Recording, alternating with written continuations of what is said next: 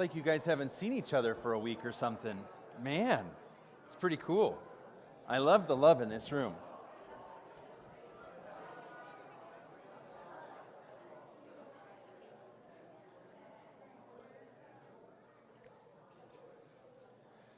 You know you're in trouble when the projector person flashes the lights. You've exceeded the limit, right? That's it's like, "Uh-oh, that's mom's warning." After that they take the cookies away. I'm just kidding. We'd never take your cookies away. We know there'd be a small riot if you left church and there were no cookies. Be so disappointed.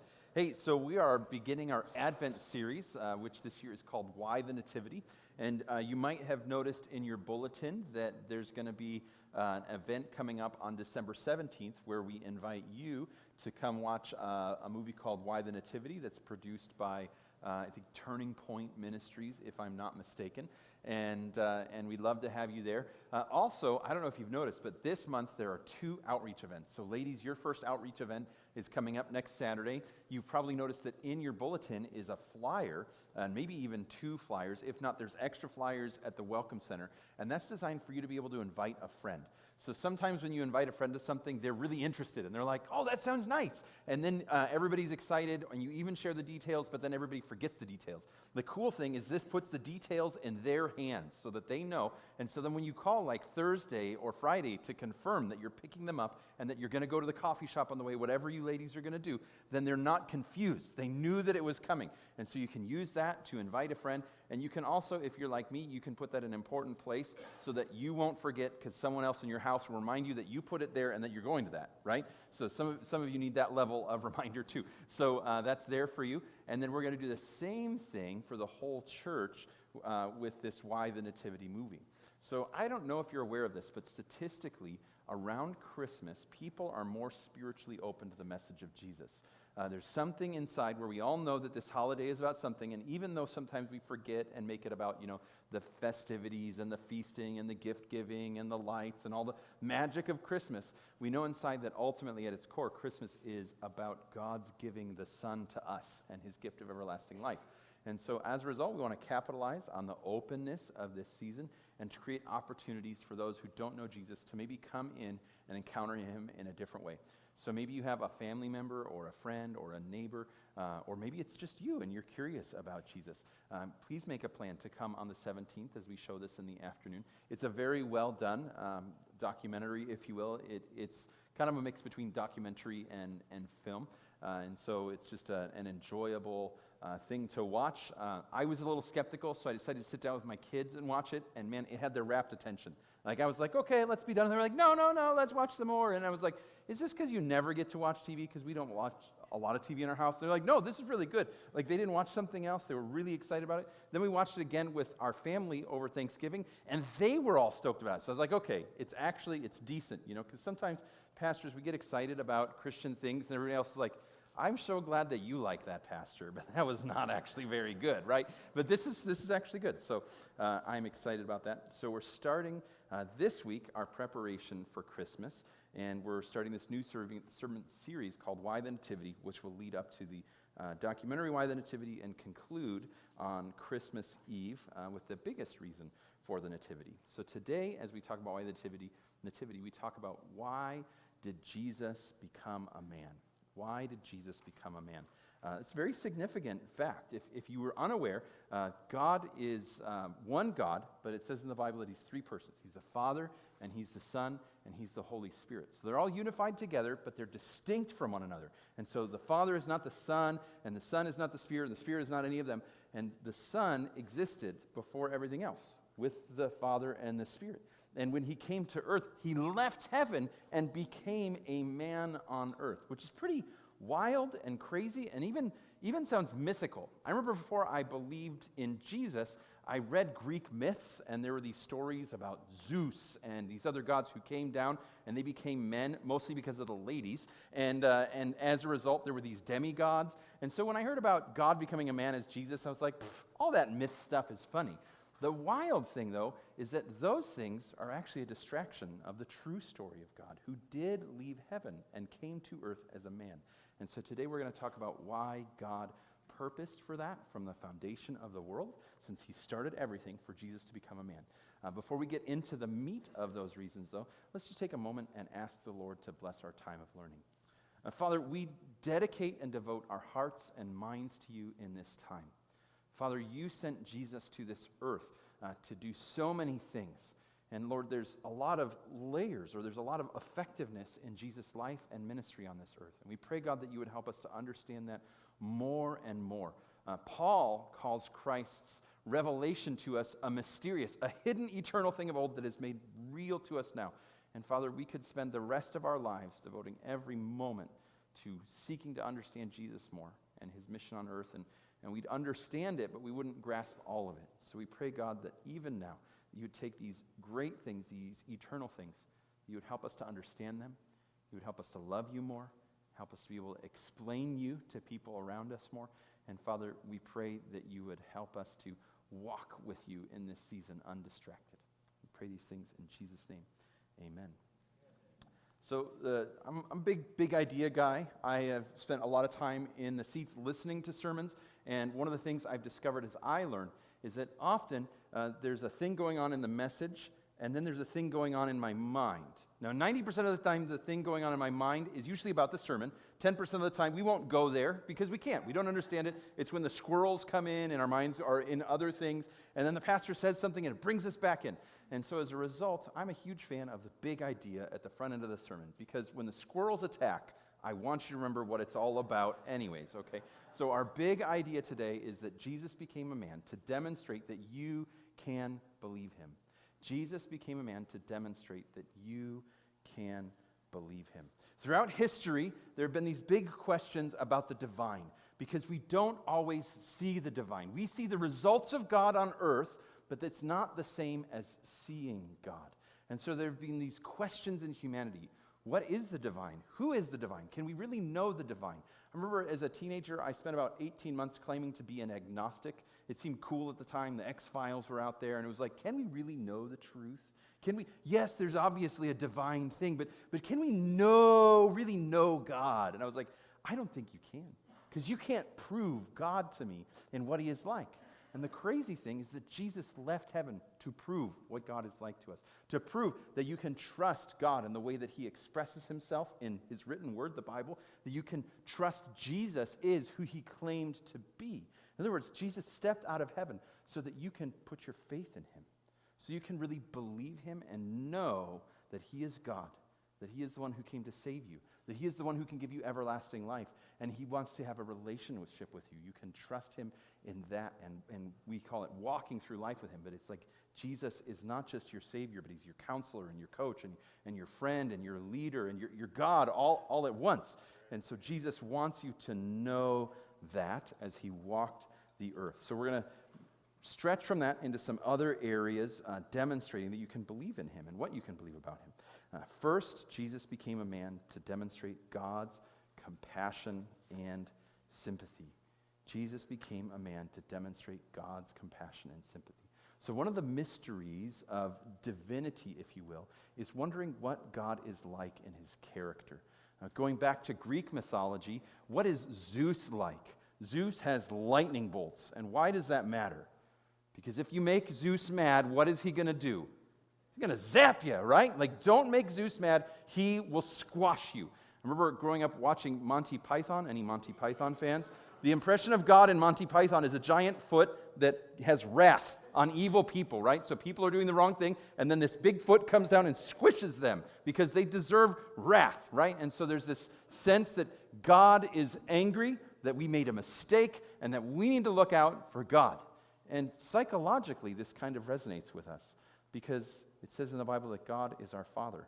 And unfortunately, many of us experienced the wrath of dad. Not the wrath of Khan. If you grew up in the 70s, you probably experienced that. But we're talking about the wrath of dad, right? Like, do you remember your mom saying something like, when your father gets home, you are gonna get it. And so we carry that over into our relationship or understanding of God the Father. And so essentially, we have this inner voice inside that says, when God the Father gets home, you are gonna get it.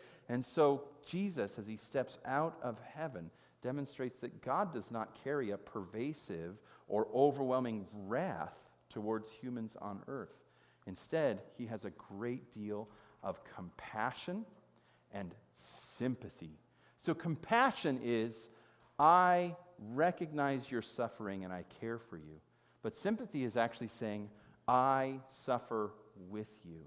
Your suffering is my suffering. Uh, was it a, a, Ben Gay commercial in the 80s? The, I feel your pain. And, you know, they're like talking about back pain. So if, if you have back pain and you have a friend who has back pain and they're describing it to you, you're like, I, I know your pain. I'm suffering with you. But before you have back pain, you can have compassion. It's okay. You're getting older. You don't have to lift this with me, right? You've probably heard that before, right? But then if you, you get that hurt back thing, you're like, I know. I know. I want you to take it easy because I've been right where you are before. So if you think about Jesus stepping out of heaven, he can literally now say, I've been right there where you are. I've been right in the midst of human existence. I've experienced what you are experiencing. I have suffered with you, and I love you. And I love you. And I want you to be better. I want you to be made more whole. Now, I'm not saying that Jesus literally has had every same experience that you have. Jesus didn't get fired by his boss randomly one Tuesday. He wasn't in the carpenter shop and, you know, things were tight. And so his boss walked in and, uh, Jesus, I, I know you're the Messiah. I know you're kind of a big deal around here, but we just can't keep you on anymore. I know Hanukkah's coming up and it's just a hard time for us. And so I'm, re- I'm really sorry. I've got a severance for you. Um, you know, it's, it'll last you about three days. It, nothing like that, right? So, but at the same time, he went through all of human existence. And beyond that, it says that he took our suffering on himself in the cross. He took all of sin, all of separation from God on himself on the cross. And so, all of your worst suffering, Jesus drew into him because he wanted to eventually end your suffering, end your pain. And not in the way you take the dog to the vet, you know, but like actually end your genuine suffering and bring you to a place of life, not a place of death. I, love that the Gospel of Mark is a go- gospel of action. Any, anybody read the Gospel of Mark before? It's a great place to start if you don't know Jesus, but Mark just kicks off right away. He gets right to it. So in Mark chapter 1, we see Jesus teaching and healing and casting out demons and having the ministry of the Messiah on the earth. It's really powerful, incredibly cool. Uh, Mark is also short about it, though. He doesn't spend a lot of time covering these things. So in Mark 40, it says that after Jesus was teaching, a man with leprosy came to him and on his knees begged him, If you are willing, you can make me clean. You could just picture this. Jesus is clearly demonstrating that he has authority and power from God. And somebody hears about this, and this person has leprosy. If you don't know what leprosy is, leprosy is a bacterial infection. It causes your uh, nerves to start dying in your extremities first and then closer in. The result of this is that you have things happen to you and you don't know to take care of it, and so you get secondary infections. And those are what actually cause your death. But as you go, you start to lose tips of fingers, then whole fingers, then hands, noses, toes. It's really gnarly. And before great medical care like we have now, these people would have just been bandaged up and they had to be separate from everybody else. It was worse than COVID, right? Because people would be, you know, like, ah, you have leprosy, don't give it to us. Uh, and there was a great deal of fear, and they might even murder you to keep you away from this. There's a great fear of leprosy. So this man with leprosy comes to Jesus and on his knees begs him, If you are willing, you can make me clean. And then the text says this moved with compassion. Moved with compassion, Jesus does what? He reaches out and he touches him. And he says, I am willing. Be made clean. Now, if you're familiar with this story, you already know what I'm going to point out here. Jesus didn't have to touch this leprous person. Jesus didn't have to reach out. There's so many stories in the Bible where somebody says, Jesus, you don't have to come to my house. You could, you could just heal my servant. You could just heal my child. And Jesus says, This is great faith. But Jesus intentionally wants to reach out and make contact with this sick human being. Not just to say, I'm willing to make you clean, but I'm willing to receive you. I'm willing to care for you. I'm willing to be in your life. This would have been a risk for Jesus, right? Because leprosy is contagious. Jesus isn't worried about the contagion. He knows that he's not going to catch leprosy because he's the Son and he's going to go to the cross. He's not going to die of leprosy. He's not concerned about these things. He's more concerned how can I embrace this person in their suffering? How can I lift them up so they know that they're loved? If you were a leper and you were Jewish, you were not allowed to be with your family. You were not allowed to visit your friends. They would come and they would give you care packages by the cave that you lived at. Maybe some new clothes, maybe a meal. You were imprisoned in your sickness. You couldn't come to temple and worship. You couldn't offer sacrifices. You couldn't participate in the high holy holidays. You were cut off from God and everybody that you know. And now Jesus left heaven and he entered into this one person's life so that they would know the compassion and sympathy of God. Isn't that incredible? You need to understand that Jesus left heaven to enter your life in these same ways, in these same places. The places that you feel are untouchable, the places that you feel unclean and unapproachable. Jesus left heaven so that you would know that He's willing to enter your life in those places and bring wholeness and healing to you. As a, as a human, I can struggle with depression. Depression is an ugly monster if you've ever dealt with it. Eventually, you become isolated and alone. You become ashamed of these difficult feelings. As a believer in Jesus, sometimes you feel like, why am I sad? God left heaven for me. I should be filled with joy. I should be filled with rejoicing. And then some Christians have this messaging where they say, depression is a sin and you have no power over this. You can't choose depression and you can't choose undepression, right? You don't just wake up one day and be like, I am going to kick depression's butt today. I'm never going to be sad again. It doesn't work that way. It, maybe it works until you like look in the mirror that morning. I, I, it's never worked for me very well, right? It's been very challenging to deal with this. And for me to know as a believer that even when I'm in my darkest moments of depression that I face sometimes, that Jesus is still willing to enter my life. I might feel like a wreck, but Jesus isn't willing to walk away from me. And he's not willing to walk away from you either. And so you have this powerful testimony of Jesus' compassion and sympathy from the places you are in. It says, immediately the leprosy left him, and the man was made clean. Wow, isn't that awesome? So it's this compassion and sympathy, but it's compassion and sympathy with the power to bring healing, the power to bring wholeness. It's important for us to recognize that it's not just care, but it's powerful care. In Hebrews 4:15 it says this, "We do not have a high priest who is unable to sympathize with our weakness, but one who has been tempted in every way as we are, yet without sin. Therefore, let us approach the throne of grace with boldness so that we may receive mercy and find grace to help us in the time of need." God doesn't need I don't know if you know that. God doesn't need. He's complete, He's whole in Himself. This is part of being holy. But we find ourselves, or at least I find myself, genuinely in constant need.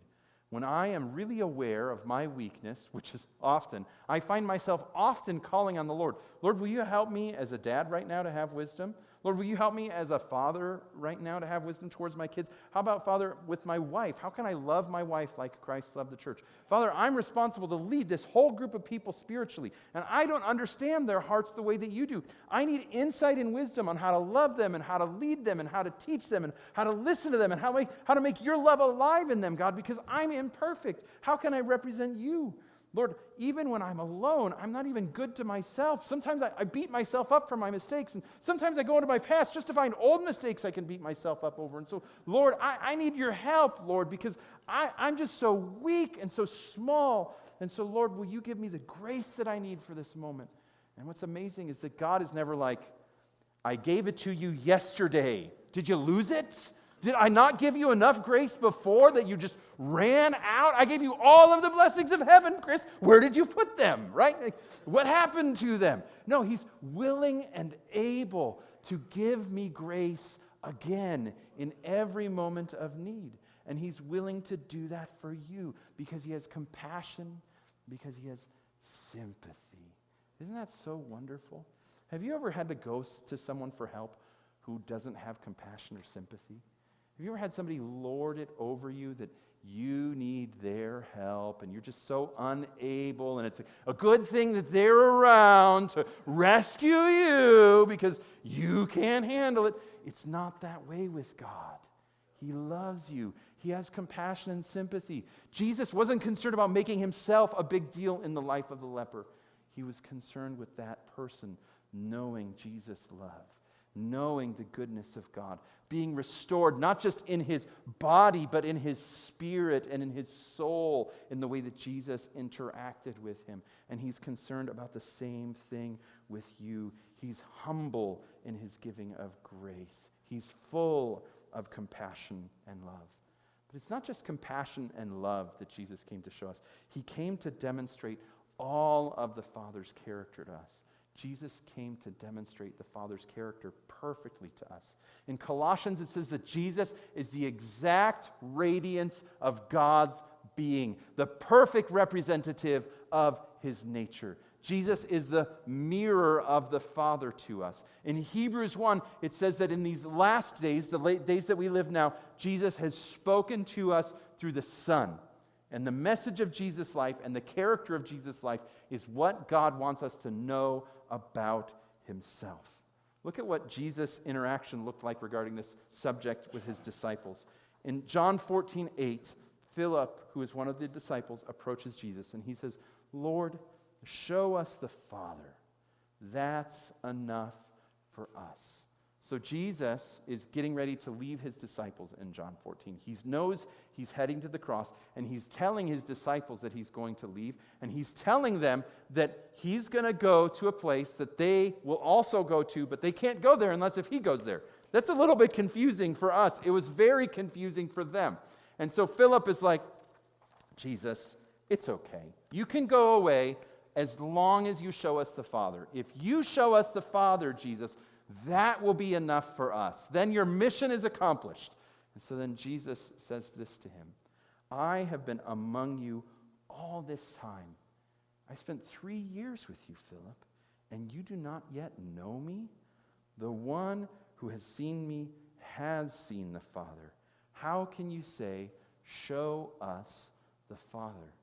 Jesus is saying, Philip, I can't show you any more of the Father than I've already shown you. You've been walking with me through li- with life in life for 3 years. You've seen everything that I've done. You've heard everything that I've taught. You've known my compassion, my grace, my humility, my strength, my truthfulness, my dependency, my consistency, the agape that I've poured out on you, the invitation to be part of what I'm doing. You know everything about the Father, Philip. Don't you yet see that that's what's going on? Jesus came to show us who God is exactly. You know, last Easter, we, or last Lent, which is the approach to Easter, we did a, a, journal as a church about knowing Jesus more. And over those 40 days, some of us entered into a place where we thought meditatively about the stories of Scripture. And we tried to break out of the way we typically perceive God because of our preconceived notions. Everybody has preconceived notions about who God is. That means that all of us, when we're reading the Gospels, we're reading the Gospels with a certain tone. Reading the Gospels with the stories in a certain way. In our head, Jesus is one way. Uh, recently, this, this series, The Chosen, has come out. Anybody enjoying The Chosen? And, and the thing about The Chosen that I hear is, oh my goodness, that's exactly what I thought Jesus would be like. Or, I never thought of that story in that way. I never pictured Jesus acting that, acting that way in this story, and it's helping me see that Jesus might be a little bit different than I normally perceive him. I, I just, with respect and care, often we project negativity on the Father. Often we take what's in our heart and we put that on the Lord, and we decide that his character is a certain way. And it's hard for us to break those preconceived notions down. This is why Philip is struggling. Just show us. And Jesus is like, I have been him the whole time. And so we need to ask that God would reveal to us his truth character through Jesus. I think that this is why Christians are so drawn to the four gospels about Jesus. Because as we read these stories, we start to see Jesus in new ways. As we recognize what he does, as we ask the Holy Spirit to reveal to us, we see tenderness we see compassion, we see concern, we see strength, and it starts to peel away the false views that we have, the false beliefs that we have about the Father, so that we can encounter Him in reality. Maybe you've been there before. I know that even as a pastor, sometimes I read a gospel story and it's like mind blowing what I see for the first time. During that season where we were looking at new ways to see Jesus, one of the stories was a story about Jesus healing a person who was, um, I think, mute and deaf, if I'm remembering correctly, and, and or had to be had to be blind and mute, something like that. And, and it says that Jesus touched their eyes and their tongue and their ears to heal them. Maybe they were deaf, dumb, and blind. They couldn't see, hear, or talk. And it says that Jesus touched them. And, and when it says that, I always thought as a kid, how did he do that? Was it the headlock? You know, was he wrestling the sickness? It was just weird. And then, and then I realized that it was just Jesus walking up and he was just touching the head with compassion, cr- cradling that person like a father would a young child and speaking healing and life and praying for that healing and life, and that person was healed. And I realized that in that moment, Jesus was much more tender than I ever thought that he was. I always knew that Jesus had compassion. I always knew that Jesus had sympathy, but I didn't credit him with the tenderness that a loving father has towards his kids. And in that moment, it was like, oh my word, God is so tender with us. He's so caring and gentle with us. He doesn't want to cause harm as he heals. He wants to bring about strength and blessing as he heals. And so Jesus tells Philip, I've been here the whole time. I've been showing you who the Father is the whole time. This is why just before this, Jesus says to all of his disciples and to us, He says, I am the way, the truth, and the life. No one comes to the Father except through me. So Jesus is in that. He's giving you the way to have everlasting life. He says, If you believe in me, I'm the one who will reconcile you to the Father. I'm the one who will give you everlasting life. But he's also, it's a little bit of a double entendre because he also means, unless if you see me, you don't see the Father. Unless if you understand me, you don't understand the Father. Because I'm the only path to knowing God. Every other path will leave you lost, will leave you without the truth, will lead you, leave you without the right information. He is the only road to get there. Anybody use Google Maps?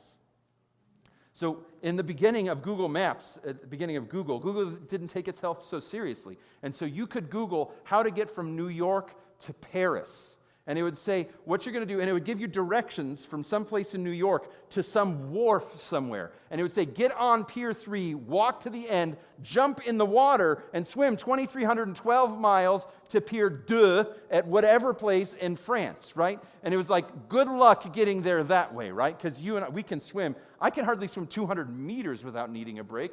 And, and I'm not going to swim 2,000 miles. But Jesus, Jesus is the genuine way to know the Father. He is the only way to know the Father. And so he demonstrated the Father's character to us perfectly.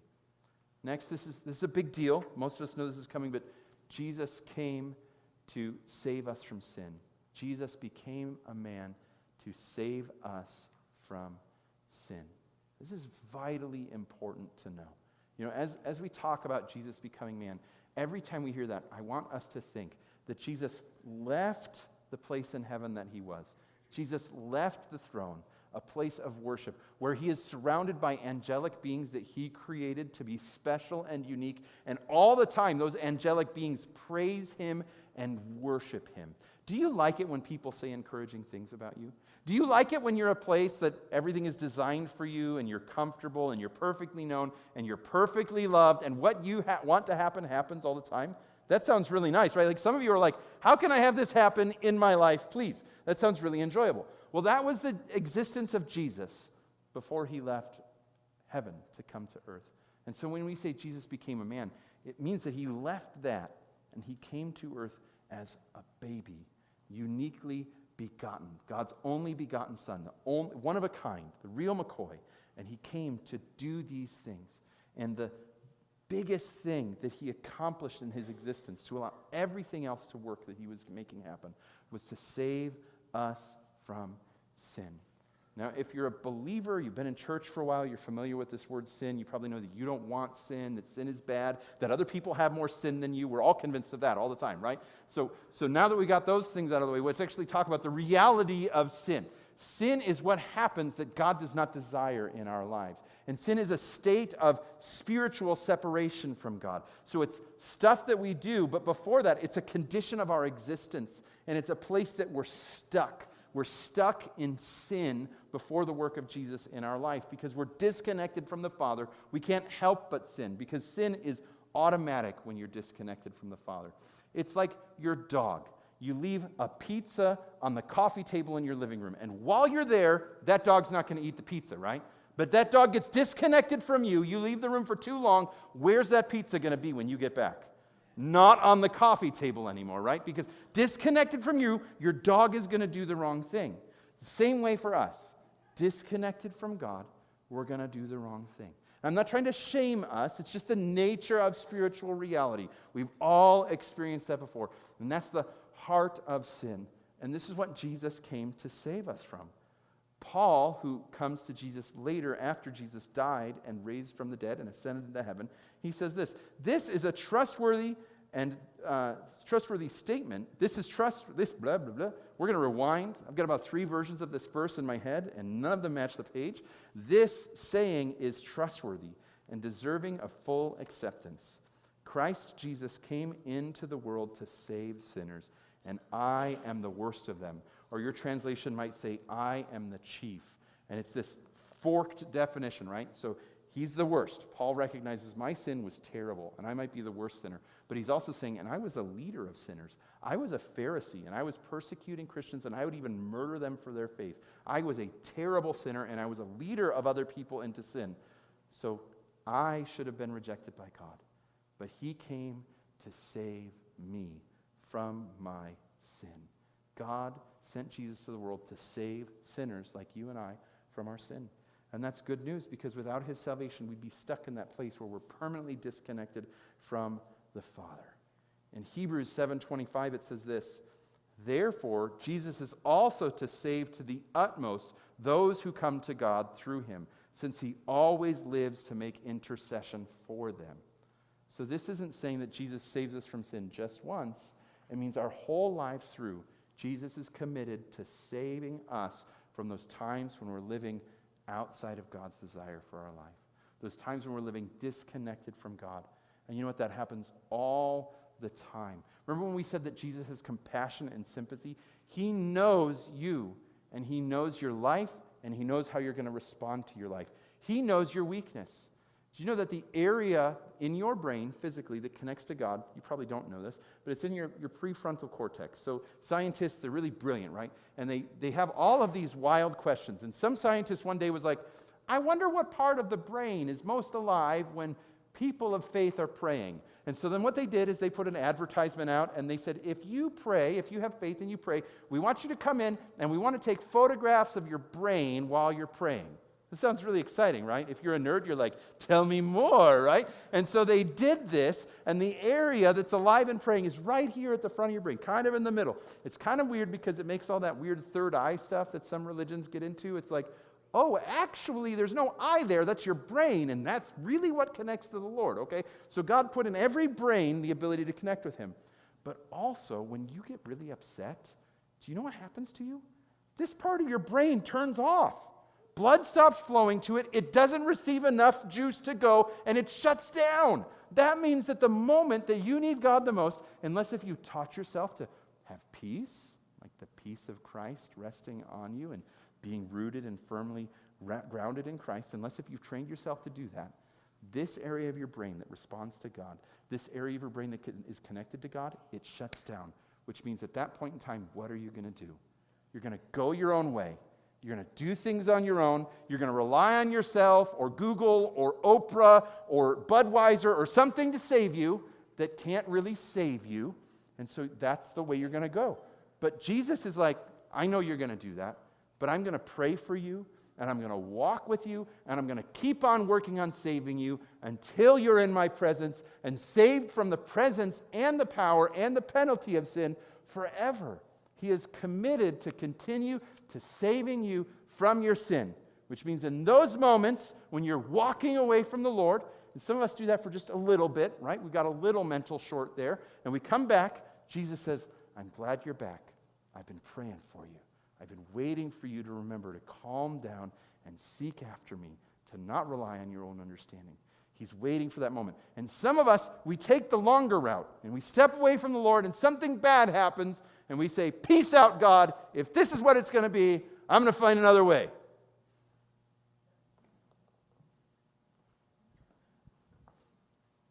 Hey, Andy, I've got a problem. Yeah? Uh, my neighbor's terrible.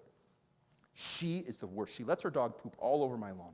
I hate it. I hate her. She's a terrible woman. Did you see my Facebook post about her? I did. It's crazy. She has a mustache that's bigger than my father's. Did you know that? She has a heart that's smaller than the Grinch's heart. Can you believe that? But the size of her dog's, well, see you later. Honey, I got to tell you about our neighbor again, right? And we just go our own way for a long time. And we go on these other paths that are not good for us. And we become so committed to them. And sometime, sometime the Holy Spirit intervenes because we go to church or, or a friend's been praying for us or we hear a song on the radio or it's Christmas time. And all of a sudden we remember God and the lights go on again. And that part of our brain that God made to connect with Him, it turns on again and we return to the Lord. And Jesus says, those were sure some strange stories you told to Andy a while ago, man.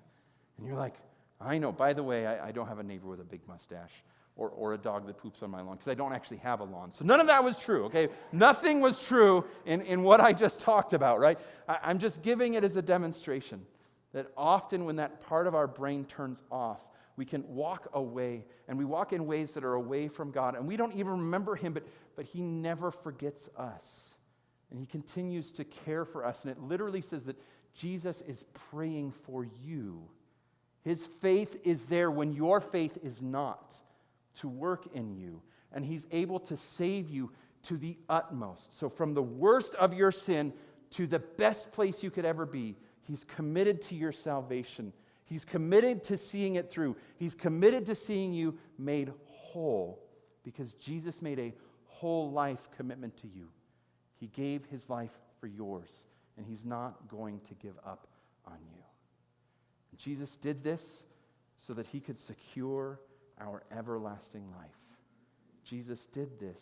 He took on our sin to secure our everlasting life. It says in John 3 16 and 17, For God loved the world in this way. He gave his one and only Son, so that everyone who believes in him will not perish but have everlasting life. For God did not send his Son into the world to condemn the world, but to save the world through him. But to save the world through him. Now, the key phrase for you here is this everyone who believes in him will not perish, but have everlasting life. One of the key questions of the Christmas season is Have you put your faith in Christ? Do you have everlasting life? And if you do, Christmas is one of the best seasons because you realize that the, the meal and the presents under the tree and the, the time with family, it's just, it's just the icing on the cake. It's just the whipped cream on the sundae. It's, it's not really the heart of it because the heart of it is this inescapably awesome gift that you've received that has altered your life forever. But if you don't know that yet, I, w- I would invite you today to think about this. Jesus, God Himself, left heaven to come to give you everlasting life if you put your faith in him. Isn't that wild? All you have to do is put your faith in him. I remember before I put my faith in Jesus, I thought I had to earn my way to heaven. I had to do enough good deeds to outweigh the bad deeds. And I thought that I had it made. I was like, I'm, I'm a pretty good person. I, I do, th- I'm like an Eagle Scout, and I, I, I, clean up on the side of the road. And even though I don't believe in God, I go sing in the church choir. I don't know what that was all about because religion was important or something. You know, I did all of these good things. And then one day the Lord was like, Chris, so when you're cleaning up on the side of the road, the weekend that you lied your parents to, to your parents the week before about what you were going to do, did that undo the lie? Like, did that make lying better? Did, did it make drinking and he, keeping that a secret better? Did, did, did it make all of the lust in your heart better? Because I don't, I don't think it answered that problem. I was like, it doesn't. I can't unlie. Even if I tell the truth, it's still a lie. Oh no, I can't undo my sin. What am I going to do? And then somebody was like, You believe in Jesus? Like, That's it? You just have to believe? It was like, Yes. I remember it was like, Whoa, I have everlasting life through belief. Maybe that's your day today. Maybe today is the day that you put your faith in Jesus. You recognize that He left heaven for you, that He took your sin, and that He wants to give you everlasting life. And so you put your faith in Him. And what's crazy is in that moment of belief, you receive that everlasting life. You're transformed. You become a child of God. He writes your name in his book, his registry of people who have everlasting life forever. It's wild what God does And all you have to do is believe. Is today the day that you will believe? And because I got to tell you, if it is, God is so excited for you. It says that there's a, a party in heaven. It says the angels celebrate when you put your faith in Jesus. Put your faith in Jesus today. A lot of people, when they do that, they, they just want to say something to God to seal the deal. You don't have to. But if you do, maybe today's the day where you say, Lord, I believe in Jesus. I want this everlasting life that you have to offer. That's all that it takes, is you having this belief. Finally, this is the big idea again. Jesus became a man to show that you can believe him. Okay, so honestly, it's we need to recognize this as believers. It's a little wild to claim that God left heaven, was born a baby in a tiny town named Bethlehem in the first century AD. In fact, there are people who go to special uh, institutions who help them with crazy ideas that co- don't correspond to reality. And, and, they receive special medications to get them back on the same wavelength with the rest of us. If you don't have faith, being told that God was born as a baby sounds really wild and crazy. But God laid the roadmap out for this because it seems so crazy. In Isaiah 7:14, there's a prophet named Isaiah, and he says this, "Therefore, the Lord himself will give you a sign. See, the virgin will conceive, have a son, and name him Emmanuel, which means God with us." Now, what's wild is Isaiah was written centuries before Jesus came to earth. Centuries before. So the, the U.S. is almost, uh, it's what, 200, almost 300 years old now, a little over 280 years old. This prophecy is like twice as old as the U.S. before Jesus hits the earth. So imagine now, it's 2023, 1623, 1523, 1492, Columbus did what? He sailed the ocean blue. Imagine somebody on Christopher Columbus' ship writes a note and he says, in 2023, a little town called Ocean Park, a guy named Chris is going to give a message and somebody's going to believe in, in the message. Who? That'd be wild, wouldn't it? It'd just be crazy. It, it sounds like a story. But Isaiah wrote this and then it came about. Jesus was born. In Luke 2, it says this And he told them, These are my words that I spoke to you while I was still with you, that everything written about me in the law of Moses and the prophets and the Psalms must be fulfilled. That this promise of the Savior who had come, born of a virgin, you know, the Virgin Mary, she didn't know a man before she had Jesus. She did after she had Jesus, but not before she had Jesus. And, and it came about. Not only this, there's more details, crazy details like this. In Micah 5 2, it says, Bethlehem Ephrathah, you are small among the clans of Judah, and one will come from you to be the ruler over Israel for me. His origin is from antiquity, from ancient times. A baby who is going to be born who eternally existed, who existed before the moment of his birth. He's not just an old soul, he's an old God. He existed for, before eternity, before he was born, and now He's here. Jeremiah 3:15 says this, this is what the Lord says. A voice was heard in Ramah, a lament, a lament with bitter weeping. Rachel weeping for her children, refusing to be comforted for her children because they are no more. And it says this about Jesus after he was born in Bethlehem. It says, Then Herod, when he realized that he had uh, been outwitted by the wise men, flew into a rage he gave orders to massacre all the boys in and around Bethlehem who were two years old and under, in keeping with the time he had learned from the wise men. Then, what was spoken through Jeremiah the prophet was fulfilled. A voice was heard in Ramah, weeping and great mourning, Rachel weeping for her children, and she refused to be comforted because they were no more. Because they were no more. It's pretty crazy. So Isaiah was written centuries before Jesus. Just after Isaiah, Jeremiah was written. So these two men, they were given words from the Lord to write down for us, for the people who would believe in Jesus, for all the world to know. And they made these specific promises about Jesus' life. And then centuries later, these promises came true. Why did God do that?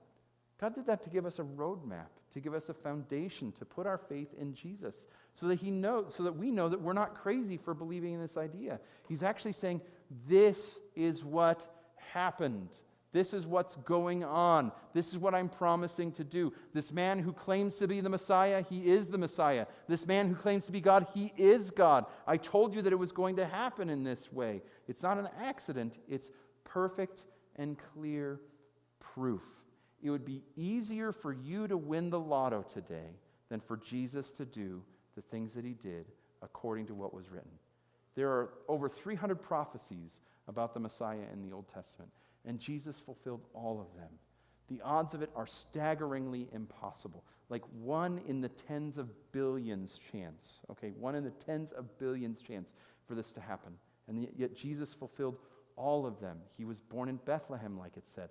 Children were massacred where he lived because of the egomaniacal Herod who wanted to eliminate this king. Uh, he was born of a virgin, right? It says, Out of Egypt I have called my son. In this fleeing, Jesus and his family went to Egypt because the angels told him to go there. All of these things are there so that we can know that Jesus is the Messiah, guiding us through the fogginess of unbelief to this place where we can believe, where we can trust. Well, why does this matter to you? Well, because you and I, we, we get to this place of unbelief. There's a man in Mark chapter 9, and, and he has a child who is ill. It says that the child is demon possessed. And, and he says, Jesus, will you heal my son? And, and Jesus says, If you can, he says, everything is possible for the one who believes. Immediately, the father of the boy cries out, and he says, I do believe. Help me in my unbelief. It says that Jesus helped him in his unbelief. He helped him in this place where he's between perfect belief and unbelief. And he healed the son, and he grew this man's faith. You know, even as a believer, sometimes you might find yourself in a place of doubt. Will God really do what he says? Will it really work if I put all of my understanding on God? If I stop leaning on my ways of doing things and lean into God's way of doing things? Will God really hear me when I pray? Does God really care about the details of my life? Will He really see my children through? Or do I have to really control them to make their life work out, right? Like we have all of these temptations to do things our own way. But God says, I will be faithful. The things that I write in my book, I intend to do, and I will do them. And it's important for us to recognize that, that faith in Jesus is not just a later thing, but a right now thing, a reality that we live out moment to moment, where we do things His way, where we submit to Him and obey Him because His promises are true and His ways are good, and He's leading us in paths of everlasting life. So, in those moments of doubt and fear, we can look back at the prophecies about Jesus' birth and we can say, just like Jesus came because God said he would. Just like that clear line was written through history and demonstrated that Jesus came, God is still that faithful today. And I can still trust him today. That's part of why we look at these things over the Christmas season. Jesus became a man to show that you can believe him. Jesus became a man to show that you can believe him. Do you believe him today?